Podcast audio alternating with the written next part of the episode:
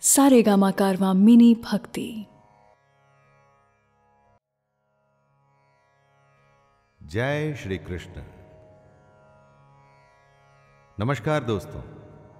जिस तरह कहा जाता है कि नेकी कर और कुएँ में डाल, उसी तरह से कर्म का ज्ञान कहता है कि कर्म कर और उसे भगवान को सौंप दे।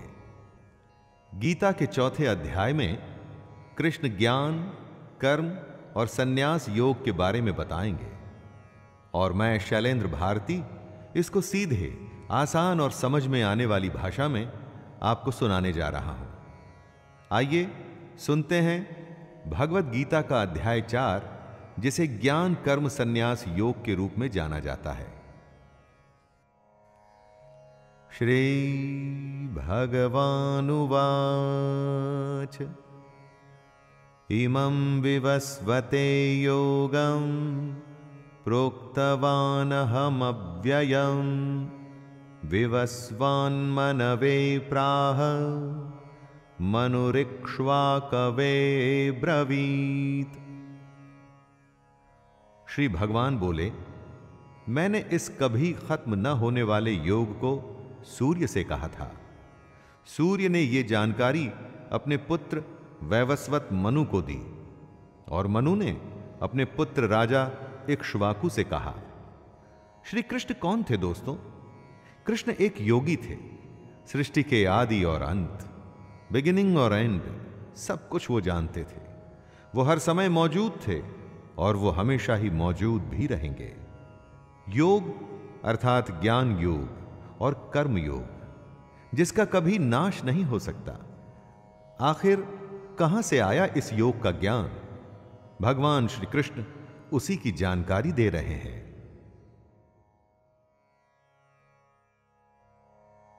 एवं परंपरा प्राप्त इमं राजर्षयो विदुः सकाले नेह महता योगो नष्ट परंतप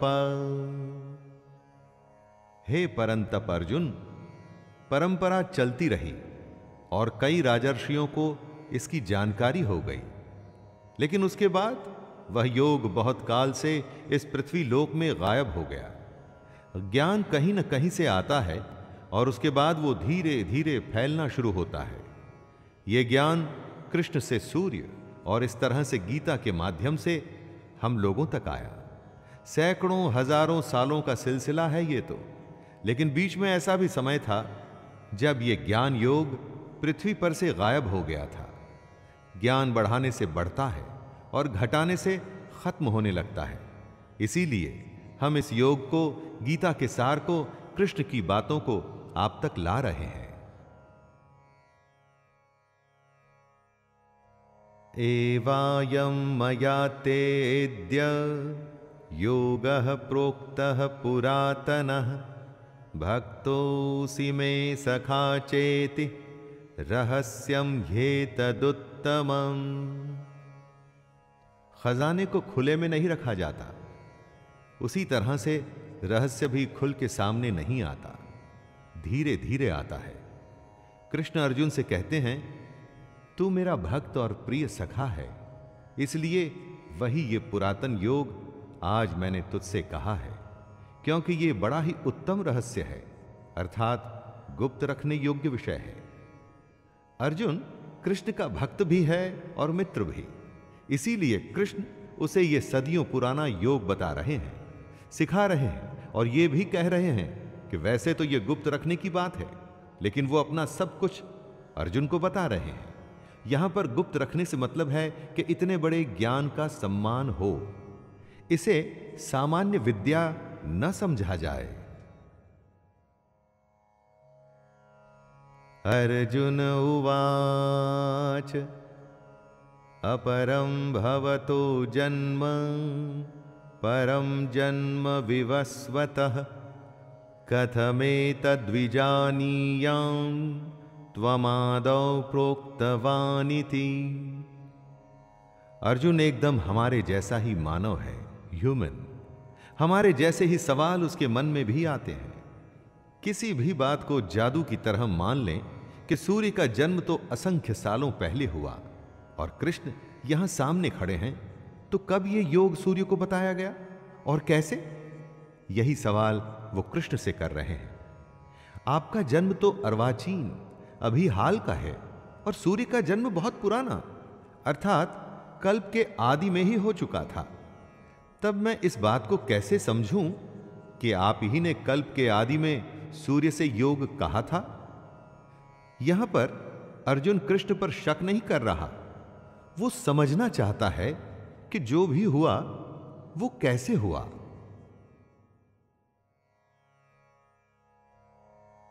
श्री भगवानुवाच। बहूनि मे व्यतीतानि जन्मानि तव चार्जुन। तान्यहं वेद सर्वाणि, न त्वं वित्थ परन्तप।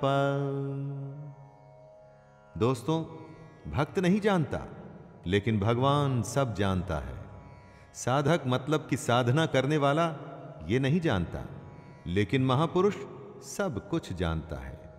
जो आँखों से दिखता है, वो तो सब जान सकते हैं। इसमें विशेष क्या हुआ स्पेशल क्या है? जो अव्यक्त है, यानी अनएक्सप्लेन्ड है, उसे सिर्फ़ ज्ञानी और महापुरुष ही जानते हैं। श्री भगवान बोले, हे परंतप अर्जुन मेरे और तेरे बहुत से जन्म हो चुके हैं। उन सबको तू नहीं जानता, किंतु मैं जानता हूँ। यही कृष्ण कह रहे हैं कि अर्जुन, उनको साधारण जन्म लेने वाला हमारे जैसे शरीर वाला ना समझे। दोस्तों, ये बात हमारे लिए भी आवश्यक है कि कृष्ण को हम कैसे और क्या समझें।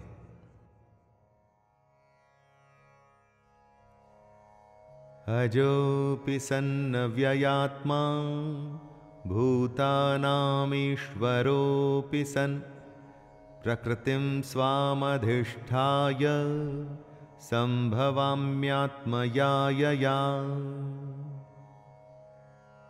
कृष्ण अपने रूप, अपने अस्तित्व को समझाते हुए कह रहे हैं, मैं अजन्मा हूँ। यानी मेरा कभी जन्म नहीं हुआ। मैं अविनाशी हूँ। अर्थात मेरा कभी नाश नहीं हो सकता। मैं समस्त प्राणियों का ईश्वर होते हुए भी अपनी प्रकृति को अधीन करके अपनी योग माया से प्रकट होता हूँ। जिसका जन्म होता है, उसकी मृत्यु निश्चित है। तो जिसे अर्जुन देख रहा था, वो क्या था? क्योंकि वो तो कभी जन्मे ही नहीं। तो कृष्ण की एग्जिस्टेंस क्या थी? वो थी कृष्ण की योग माया। अपनी माया से कृष्ण ने खुद को ही प्रकट किया था। मनुष्यों में वो मनुष्यों जैसे आए थे, ताकि हम सब के बीच हमारे जैसे जीवन जी सकें। यदा यदा हि धर्मस्य ग्लानिर्भवति भारत। अभ्युत्थानमधर्मस्य तदात्मानं सृजाम्यहम् हे भारत, जब जब धर्म की हानि होती है, अधर्म बढ़ जाता है। तब तब ही मैं अपने रूप को रचता हूँ और इस दुनिया के सामने प्रकट होता हूँ। हर काल में धर्म का नाश होता है, यानी कि अधर्म, करप्शन, पाप बढ़ने लगता है। तब किसी न किसी की ज़रूरत पड़ती है दोस्तों, जो आए और सब कुछ ठीक करे। जब जब धर्म खतरे में आता है, तब तब कृष्ण अपना एक रूप रचते हैं और हमारे बीच में प्रस्तुत होते हैं। प्रकट होते हैं और इसी प्रकट होने को ही अवतार कहते हैं। हर युग में आपको एक अवतार की कहानी मिलेगी जो धर्म की स्थापना के लिए धरती पर जन्म लेता है।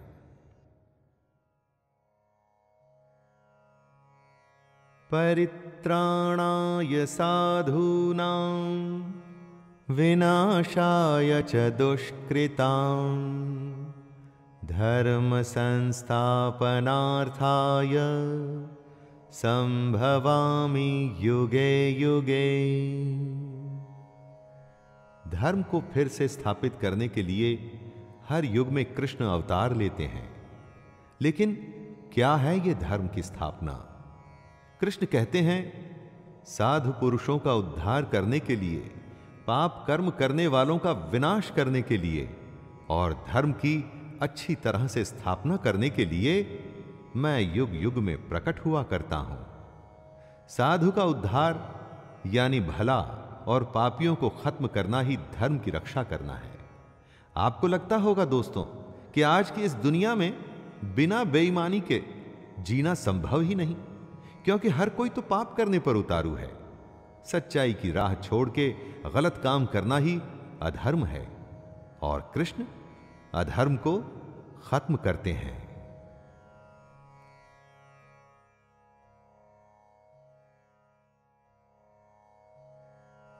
जन्म कर्म च मे दिव्यम्, एवं यो वेत्ति तत्त्वतः, त्यक्त्वा देहं पुनर्जन्म, नैति मामेति सोर्जुन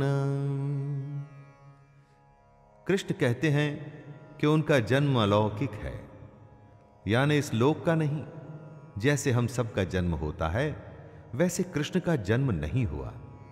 जो ये बात समझ लेता है, वो शरीर को त्याग कर फिर जन्म को प्राप्त नहीं होता, बल्कि वो सीधे कृष्ण को ही प्राप्त होता है। मनुष्य के जन्म का एक तरीका है, हम वो ही समझ सकते हैं। लेकिन कृष्ण, उनका जन्म दिव्य और अलौकिक होता है। डिवाइन और इस दुनिया से अलग। इसीलिए उनके अस्तित्व को आसानी से नहीं समझा जा सकता। लेकिन जो भी कोई इस बात को समझ जाता है, वो भी जन्म और मृत्यु के चक्कर से निकल सीधा कृष्ण को ही प्राप्त होता है। ज्ञान की बात है तो आसानी से कैसे समझ में आएगी दोस्तों? और अगर समझ आ गई तो फिर किसी ज्ञान की ज़रूरत ही नहीं रहेगी। वीतराग भय क्रोधा मन्मया मामुपाश्रिता, बहवो ज्ञानतपसा पूता मद्भावमागता जिनमें मोह, गुस्सा और डर खत्म हो चुका है, जो कृष्ण से प्रेम करते हैं, जो कृष्ण के भक्त हैं, उनके कहे ज्ञान पर सच्चे मन से चलते हैं वो कृष्ण को ही प्राप्त हो जाते हैं। जिन्होंने अपने अंदर के मोह, गुस्से या डर जैसे भावों को खत्म कर दिया है, यानी कि अपनी इंद्रियों को वश में कर लिए हैं और खुद को जो कृष्ण को सौंप चुके हैं, उन्हें भगवान की प्राप्ति हो चुकी है। उन्हें मोक्ष मिल चुका है। इस दुनिया में रह के उस दुनिया की बात आप समझेंगे कैसे दोस्तों? अगर उसकी माया समझनी है तो पहले अपनी फीलिंग्स और अपनी इंद्रियों को कंट्रोल करिए।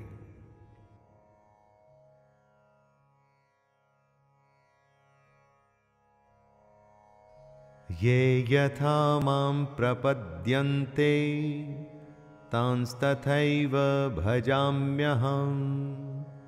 मम वर्तमानुवर्तन्ते, मनुष्याः पार्थ सर्वशः।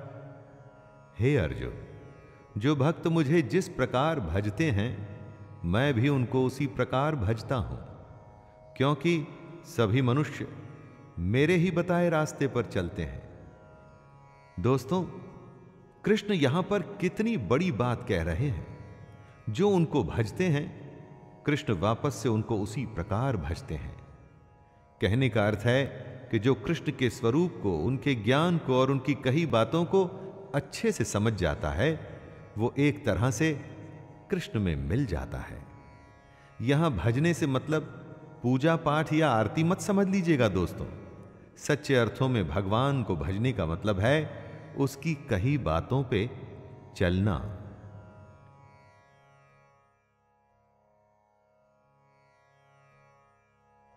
कांक्षत कर्मणाम सिद्धिं यजंत इह देवता। क्षिप्रम हि मानुषे लोके सिद्धिर्भवति कर्मजा। कृष्ण कहते हैं, इस दुनिया में जिनको अपने कर्मों का फल चाहिए होता है, वो देवताओं का पूजन किया करते हैं, क्योंकि उन्हें कर्मों से पैदा होने वाली सिद्धि जल्दी मिल जाती है। जो लोग कृष्ण के कहे अनुसार कर्म करते हैं और साथ में देवताओं की पूजा करते हैं, उन्हें उनके कर्मों के फल जल्दी मिल जाते हैं। सच्चे मन से सिर्फ़ कर्म करना, कर्म करते हुए फल की ही नहीं, देवता और ईश्वर को भी याद रखना, ऐसे करने पर फल जल्दी मिलता है। कर्म किया है तो फल तो आएगा ही, चाहे अच्छा या बुरा, लेकिन अगर कर्म करते हुए मन में भगवान है तो फल अवश्य अच्छा और जल्द आएगा।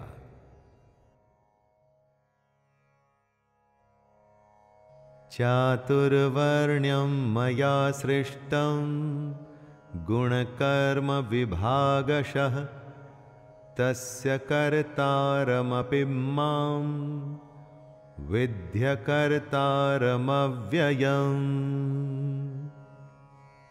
यहाँ कृष्ण, हमारे समाज की सबसे बड़ी सच्चाई जो हम भूल चुके हैं, उसके बारे में बता रहे हैं।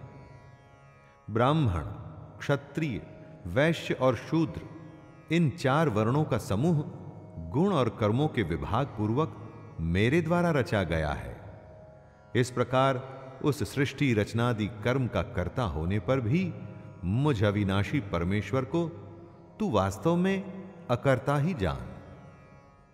जिसे हम जात या जाति कहते हैं वो आपके गुण और कर्म पर निर्भर करती है, दोस्तों। जन्म पर नहीं। हो सकता है कि आपका जन्म एक अच्छे घर में हुआ हो। आपके माता और पिता अच्छे इंसान हो। लेकिन अगर आप धूर्त हैं, झूठ बोलते हैं या गलत काम करते हैं तो क्या आपको भी सच्चा और अच्छा कहा जाएगा? ना, कभी नहीं।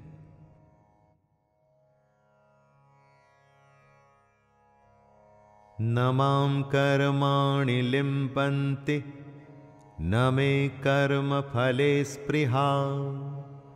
इति माँ योऽभिजानाति, कर्मभिर्न सबध्यते।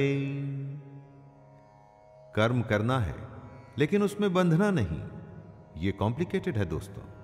इसलिए जरा ध्यान दे के सुनिएगा, कर्म को पूरी लगन से अपना कर्तव्य समझ के आपको करना है। लेकिन उसमें बंधकर उसके फल के लिए परेशान नहीं होना है। आपने परीक्षा दी या किसी चुनौती का सामना किया, अब उसके रिज़ल्ट का आपको इंतज़ार है। और आप सोच रहे हैं कि न जाने क्या होगा। हे भगवान अच्छा कर देना। यह गलत है। सच्चे मन से कर्म करिए और आगे बढ़ते रहिए। भगवान से यह मत कहिए कि वो सब अच्छा करें। आप अपना कर्म अच्छा करिए। उसके बाद उस पर छोड़ दीजिए। भगवान को अच्छा फल देने के लिए कभी मत कहिए। उससे कुछ नहीं होगा।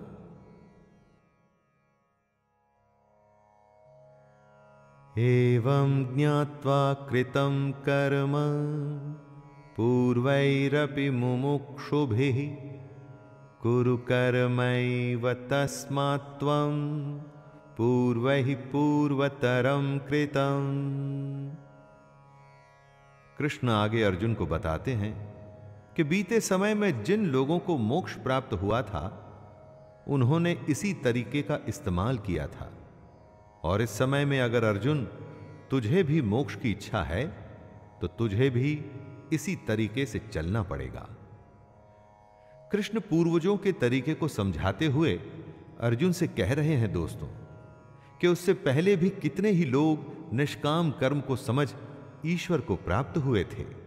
उसी तरह से अर्जुन को भी इस बने बनाए तरीके पे चल ईश्वर को पाना चाहिए। दुनिया कितनी भी बदल जाए, दुनिया के नियम नहीं बदलते। जैसे जन्म और मृत्यु अटल है, उसी तरह से मेहनत करने पर अच्छा फल मिलेगा, ये भी अटल है। किम कर्म किम कर्मेति? कवयोप्यत्र मोहिता तत्ते कर्म प्रवक्ष्यामि यज्ञ, ज्ञात्वा मोक्षसे शुभात। कंफ्यूजन की स्थिति को दूर करते हुए भगवान श्री कृष्ण कहते हैं, कर्म क्या है और अकर्म क्या है? इस प्रकार इसका निर्णय करने में बुद्धिमान पुरुष भी मोहित हो जाते हैं। इसलिए वह कर्म तत्व मैं तुझे भली भांति समझाकर कहूँगा। जिसे जानकर तू अशुभ से, अर्थात कर्म बंधन से मुक्त हो जाएगा।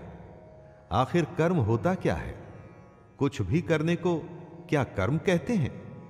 हर समय हम इस शब्द का इस्तेमाल करते हैं। परंतु कृष्ण कर्म और अकर्म का भेद खोलेंगे और समझाएँगे। कि कैसे इसको समझकर आप कर्म योग में लग सकते हैं और अपने जीवन में आगे बढ़ सकते हैं। कर्मणो ह्यपि बोद्धव्यम बोद्धव्यम च विकर्मण, अकर्मणश्च बोद्धव्यम गहना कर्मणो गति। कर्म क्या है?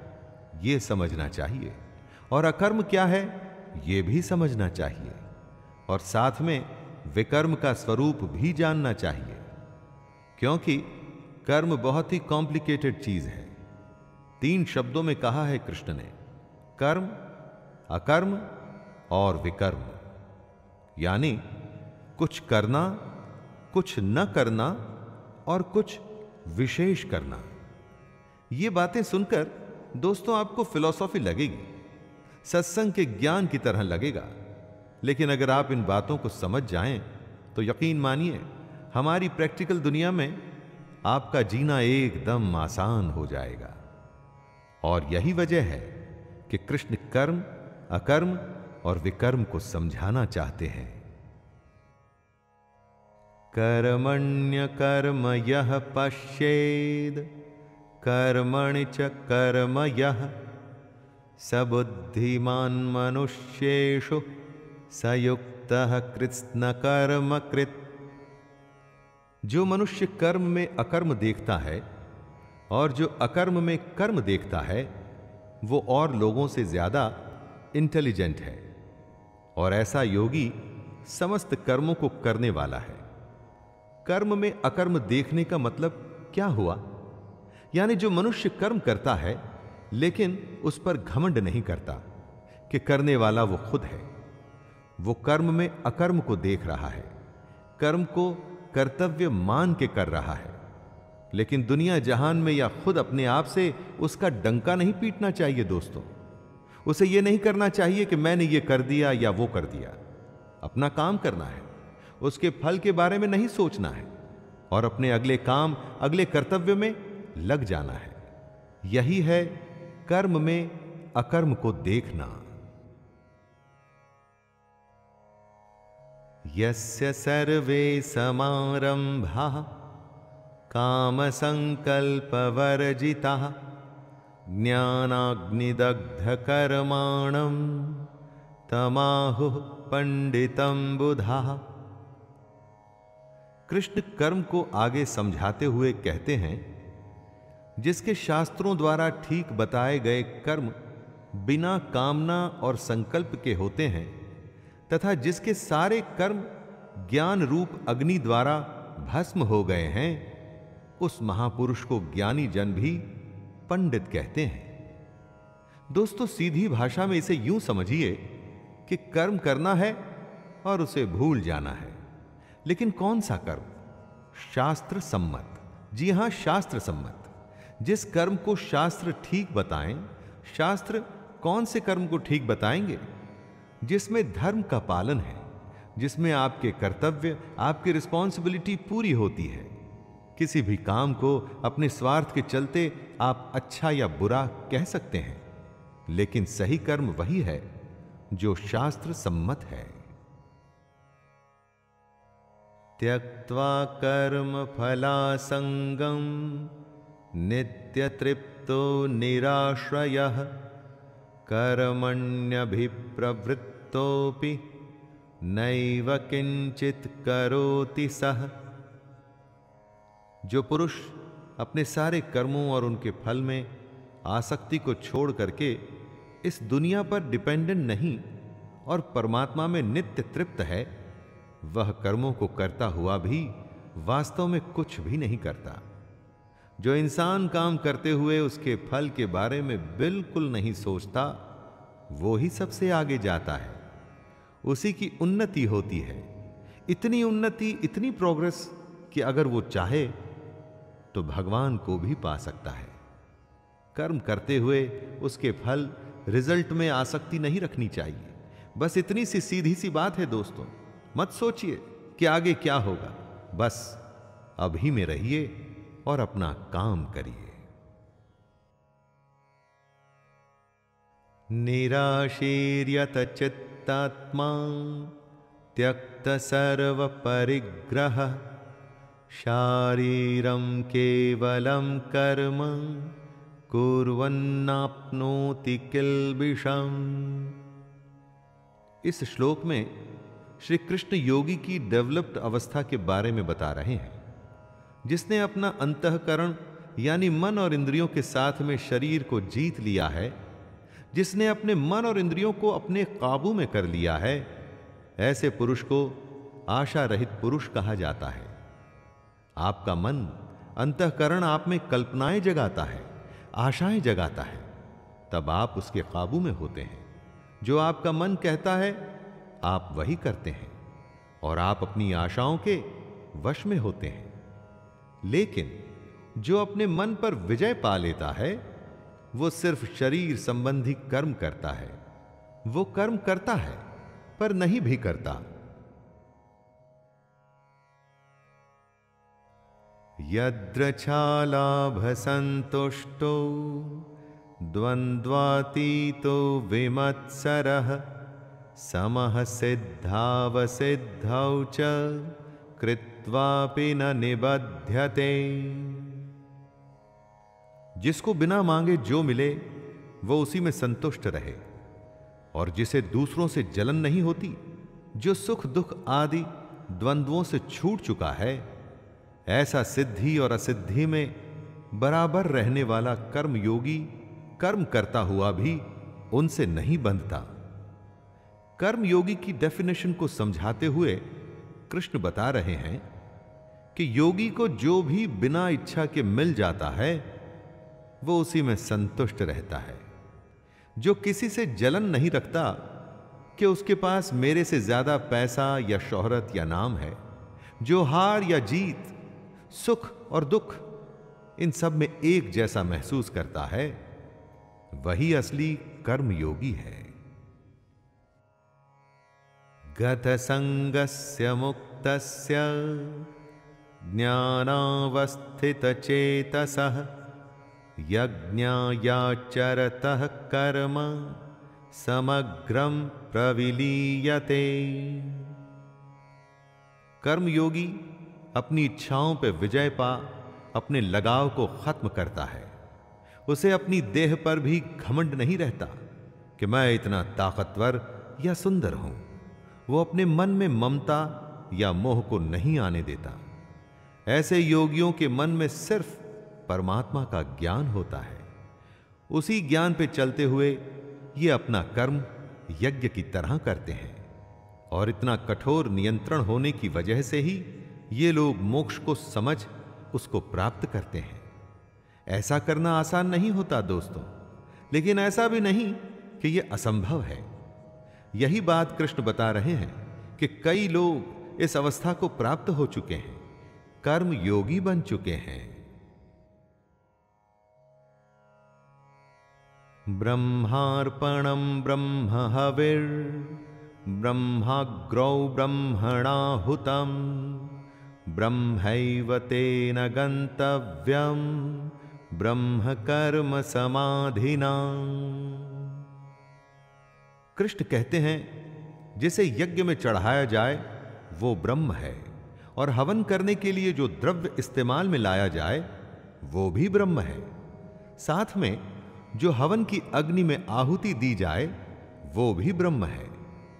ऐसे हवन को करने वाला योगी जो फल पाता है, वो भी ब्रह्म है। ब्रह्म से यहाँ मतलब है सबसे बड़ा सत्य। चारों तरफ़ जो दुनिया आप देखते हैं ना दोस्तों, ये इसी सच का एक रूप है। अपनी हर रोज की ज़िंदगी में ऐसी गूढ़ बातें कई बार मुश्किल लगती हैं। ऐसा लगता है कि किसके लिए, किसके पास टाइम है? लेकिन इसका अर्थ यह नहीं कि इससे सच बदल जाता है। कृष्ण की इन बातों से ब्रह्म को समझने की कोशिश तो करिए दोस्तों। दैव दैवमेवा परे यज्ञम योगिनः पर्युपासते। ब्रह्माग्नावपरे यज्ञम यज्ञेनैवोपजुहुवति। कुछ योगी देवताओं को सब कुछ मान, यज्ञ को उनको समर्पित करते हैं। देवता का अर्थ है, जिन भगवान के रूपों की हम पूजा करते हैं। यही यज्ञ का एक रूप होता है, जो हमारे जैसे लोगों के लिए है, जो पहुँचे हुए कर्म योगी होते हैं। वो यज्ञ में अपना सब कुछ ब्रह्म को सौंपते हैं। उनका हर अनुष्ठान ब्रह्म के लिए होता है। चाहे आप राम, कृष्ण, शिव या दुर्गा, या अपने किसी अभिष्ट को याद करके यज्ञ करें, या ब्रह्म को सबसे बड़ा सच मान के कर्म करें, कोई फ़र्क नहीं पड़ता दोस्तों। बस ये ध्यान रखना है कि आपका कर्म भी एक यज्ञ है, जिसमें आप उस ईश्वर को अपना सब कुछ सौंप के बस काम में लग जाते हैं।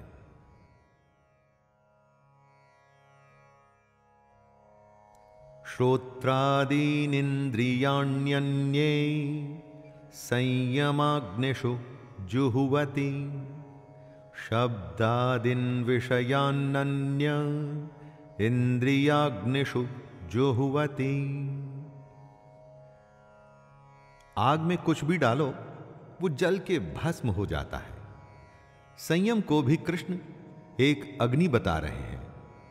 जो योगी होते हैं, वो अपने संयम की आग में अपनी इंद्रियों को डालते हैं और उन इंद्रियों को, यानी अपनी इच्छाओं को भस्म कर देते हैं, जला देते हैं।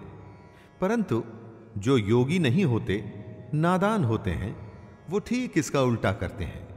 वो अपना सब कुछ इन इंद्रियों में भस्म कर देते हैं। किसी ने कुछ कहा जिससे आपको गुस्सा आ गया या किसी को देख आपके मन में जलन हुई कि उसकी कार मेरी कार से बड़ी कैसे? वगैरह वगैरह। बस इसी तरह की बातों में नादान लोग खुद को जला डालते हैं।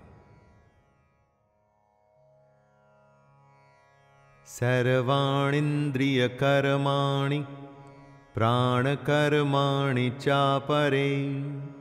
आत्मसंयम योगाग्नौ जुहुवति ज्ञान दीपिते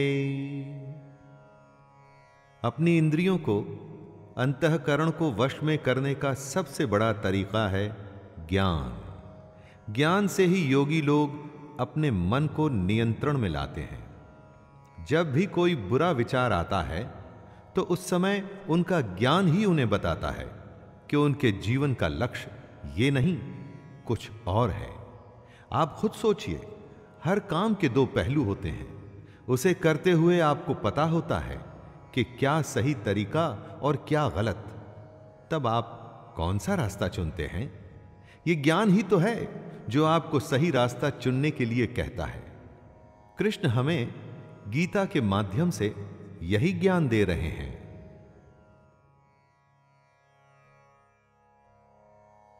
द्रव्य यज्ञस्तपो यज्ञ परे। स्वाध्याय ज्ञान यज्ञश्च यतयः संक्षितव्रता। हर किसी का युद्ध अलग है, इसलिए हर किसी का यज्ञ और हर किसी का कर्म भी यज्ञ है।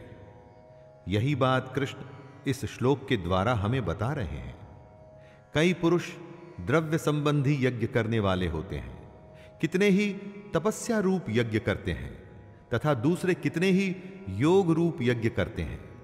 कितने ही अहिंसादि तीक्ष्ण व्रतों से युक्त यत्नशील पुरुष स्वाध्याय रूप ज्ञान यज्ञ करने वाले होते हैं।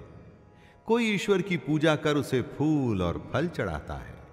कोई तपस्या कर भगवान को खुश करने की कोशिश करता है। और कोई योग से भगवान को पाने की कोशिश करता है। दोस्तों, अपना युद्ध पहचानिए और अपना कर्म चुनिए। अपाने जुहवति प्राणम प्राणे पानम तथा परे प्राणापान गति रुद्ध्वा प्राणायाम परायणः अपरे नियताहारः प्राणान् प्राणेषु जुह्वति। सर्वेप्येते यज्ञविदो यज्ञक्षपितकल्मषः। इस श्लोक में कृष्ण प्राणायाम से जुड़े आयाम बता रहे हैं। जरा ध्यान दे के सुनिएगा दोस्तों, कितने ही योगी जन अपान वायु में प्राण वायु को हवन करते हैं।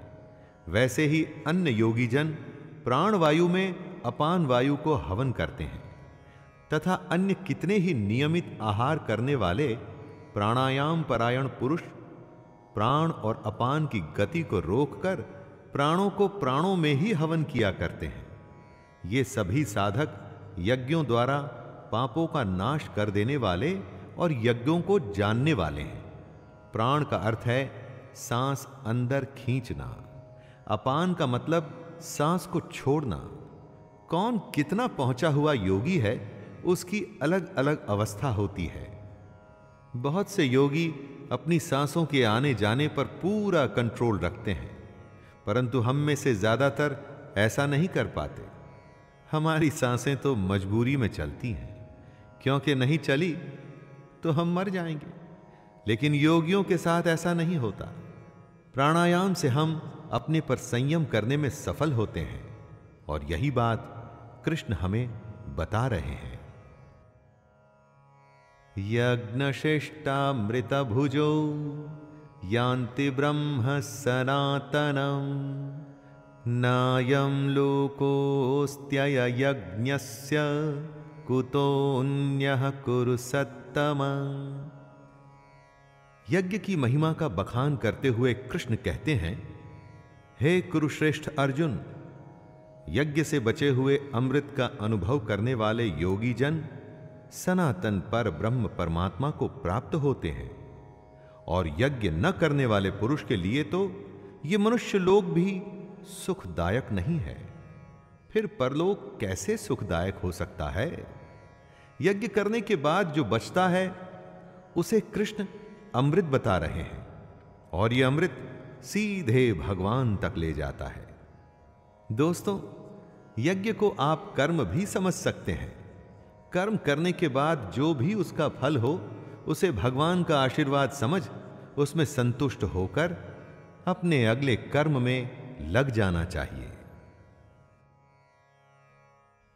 एवं बहुविधा यज्ञ वितता ब्रह्मणो मुखे। कर्मजान विद्धितान सर्वान्, एवं ज्ञात्वा विमोक्षसे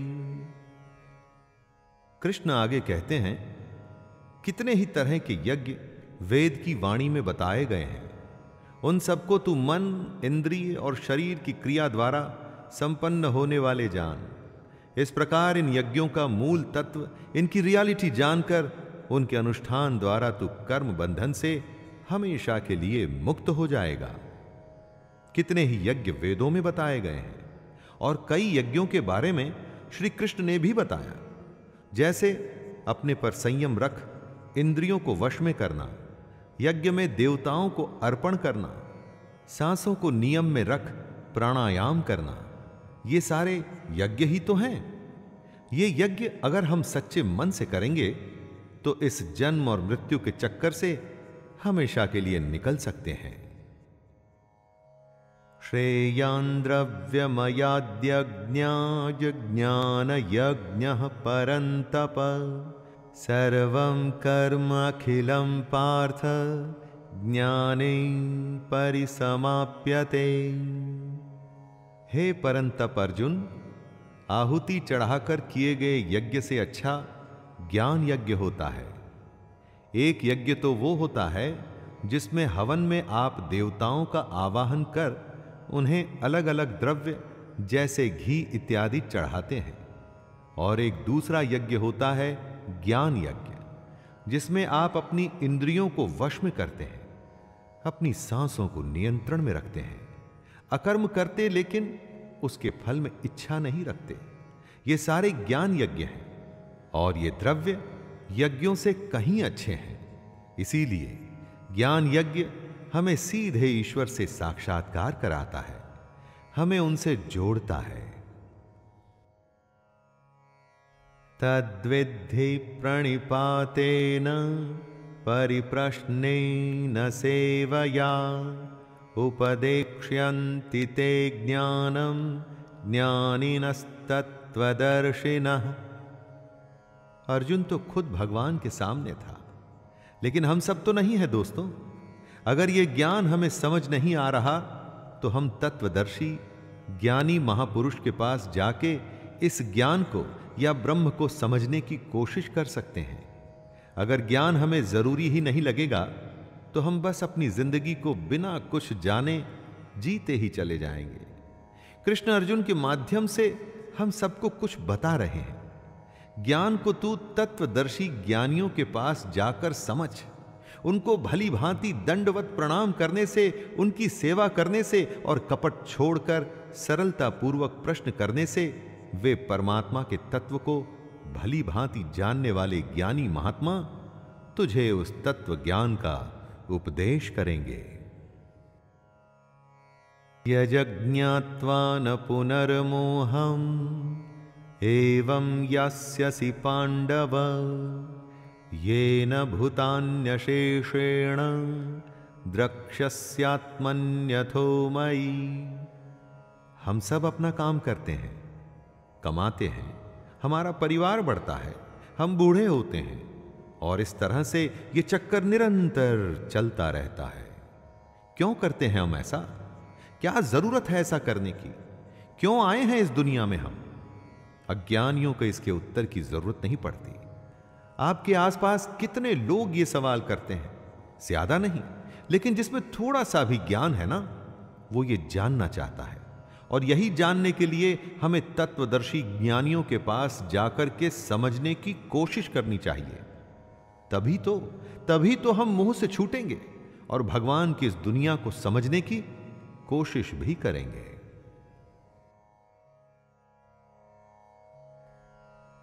अपि पापेभ्यः, सर्वेभ्यः पापकृत्तमः। सर्वं ज्ञाप्लवेनैव, वृजिनं संतरिष्यसि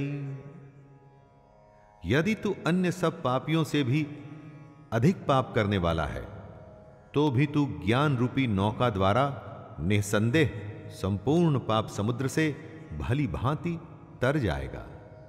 दोस्तों, इसका मतलब ये मत लगाइएगा कि पहले पाप करिए, फिर ज्ञान हासिल करिए और बच जाइए। यहाँ कृष्ण ये कह रहे हैं कि आप इस भ्रम में डाउट में मत रहिएगा कि हम बहुत बड़े पापी हैं। हमने तो कभी यज्ञ या भगवान को अच्छे से याद नहीं किया तो ज्ञान हासिल हम कभी कर ही नहीं सकते। हर कोई कर सकता है।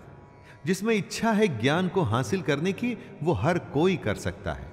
भगवान की असलियत जानने की वो ज्ञान पे सवार होकर बाकियों से कहीं आगे भी निकल सकता है। तो देर किस बात की दोस्तों? आइए, प्रारंभ करें।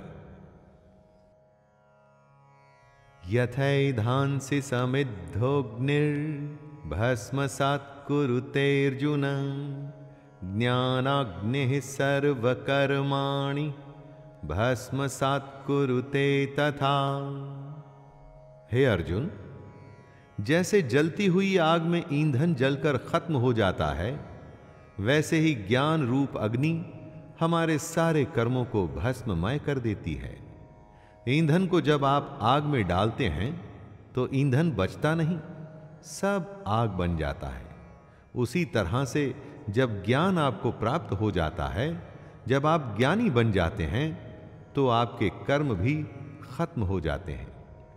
यहाँ पर दोस्तों, कर्मों के खत्म होने का मतलब ये नहीं है कि आप कर्म करना छोड़ देते हैं। इसका मतलब है कि आप कर्मों के बंधन से छूट जाते हैं। कर्म करते हैं, उसे कर्तव्य मानकर, न कि उसके फल के लिए। यही तो ज्ञान है, जिसे हम सबको जानना चाहिए। न ज्ञाने न सदृशम। पवित्रमिह विद्यते।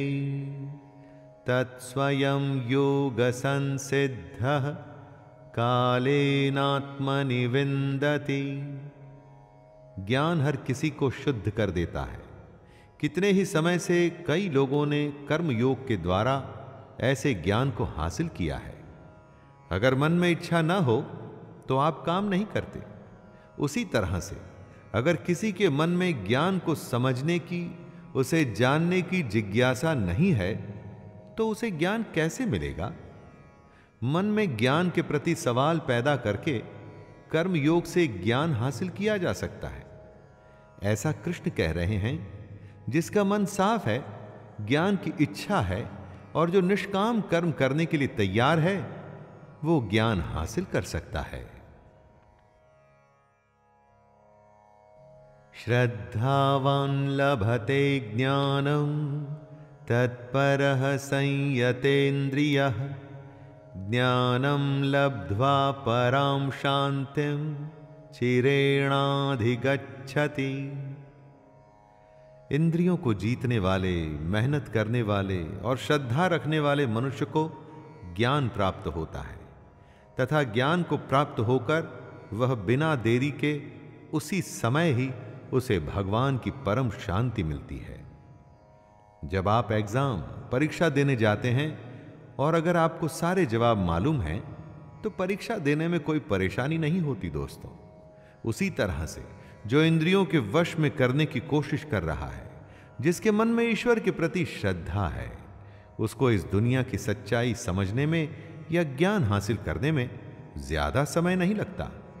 सही लगन और सही तरीके से आप दुनिया में कुछ भी हासिल कर सकते हैं। अग्न्यश्च, श्रद्धानश्च, संशयात्मा विनश्यति, नायं लोकोस्ति न परो, न सुखम संशयात्मनः। जो सही गलत का फैसला नहीं कर सकता, जिसमें श्रद्धा नहीं जिसके मन में शक है, ऐसा मनुष्य खत्म हो जाता है। ऐसे संशय युक्त मनुष्य के लिए न ये दुनिया है, न वो दुनिया, और ना ही सुख, जिसमें न सोचने समझने की शक्ति है, जिसमें न ईश्वर के लिए या इस दुनिया के सच के लिए श्रद्धा है तो उसके जीवन का कोई मोल ही नहीं। ऐसे अज्ञानी, बेवकूफ़ के लिए किसी दुनिया में आराम नहीं, और उसे सुख कभी नहीं मिलता। दोस्तों, बिना कुछ किए कुछ भी हासिल नहीं होता। और साथ में अगर कुछ करने की, कुछ जानने की इच्छा नहीं तो इस इंसान के होने में और ना होने में कोई फ़र्क नहीं। योग संन्यस्त कर्माणम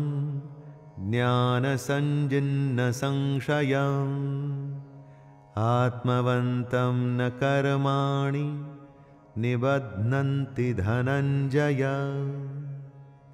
हे धनंजय जिसने कर्म योग के तरीके से अपने सारे कर्मों को भगवान को चढ़ा दिया है, और जिसने विवेक के द्वारा अपने सारे शक खत्म कर दिए हैं, ऐसे मन को वश में किए हुए पुरुष को कर्म नहीं बांधते।